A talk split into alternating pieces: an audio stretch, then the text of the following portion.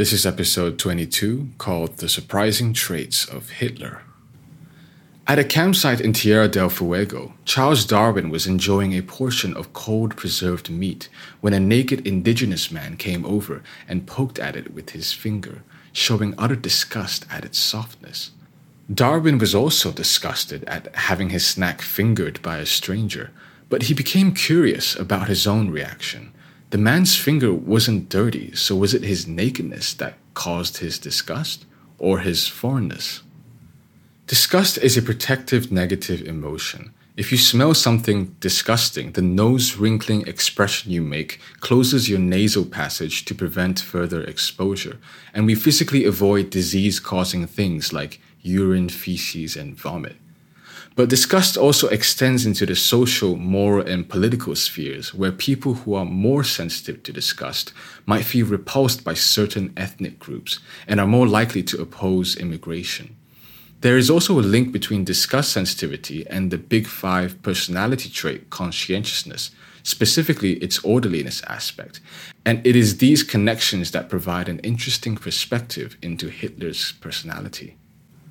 According to a book written by his personal secretary, Hitler was very strong willed. He was proud that he could stand with his arm extended for hours on end, and if he put on weight, he'd starve himself for a few weeks and brag about losing 7 kilos in 14 days.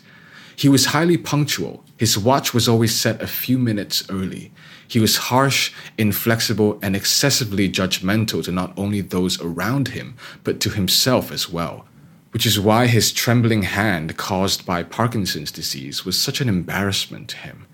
Apparently, he also bathed several times a day and considered banning smoking for all of Germany. These descriptors match someone who scores very high in the Big Five trait conscientiousness, particularly its orderliness aspect, which is correlated with being highly sensitive to disgust.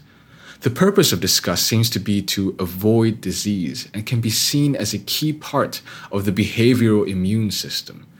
The major risk of people spreading germs can partially explain why disgust can motivate socially conservative views like anti immigration, which helps avoid contact with foreign people who might carry novel diseases.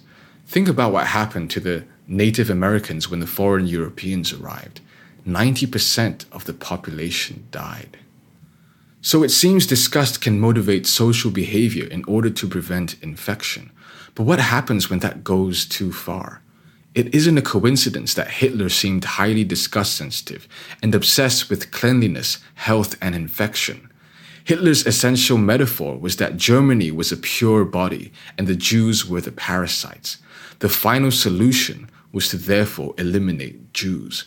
There was no actual threat of disease, and yet somehow this repetitive use of a disgust triggering metaphor led to the Holocaust and the deaths of millions of people. While some have argued this was just a language trick used by the Nazis for propaganda, author Andreas Musolff insists in his book that this body illness parasite metaphor was an integral part of the ideology that made the Holocaust happen and as Robert Sapolsky points out, our brain doesn't cleanly differentiate between what's real and what's metaphorical. Moral disgust activates the same brain region as disgust of parasites, and quote unquote purification behavior has an ancient evolutionary history way before culture was invented. So it wasn't just a metaphor because the Nazis actually treated other human beings as parasites. Zyklon B was the chemical pesticide first used to disinfect and purify warehouses, and then later used to murder 1.1 million people in gas chambers.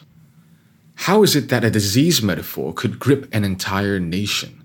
A fascinating 2013 study found that higher blood parasite count in a population, which implies higher likelihood of disease, is predictive of authoritarian governments.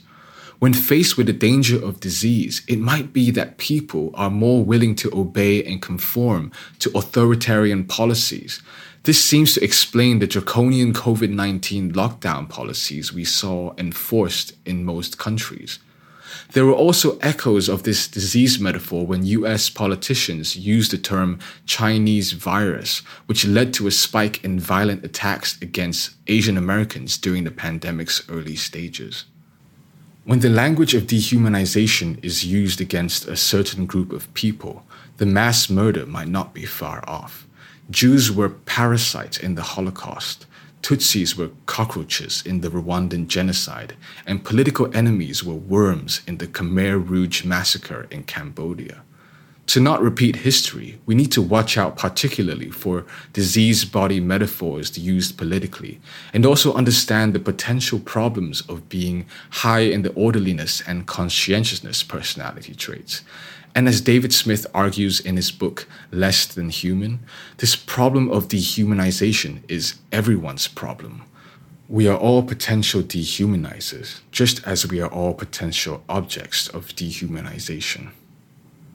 The life advice for me there are potential problems of being too high in the Big Five trait conscientiousness due to the link with disgust and its related behavior, and we must also be aware of the dangers of dehumanization language.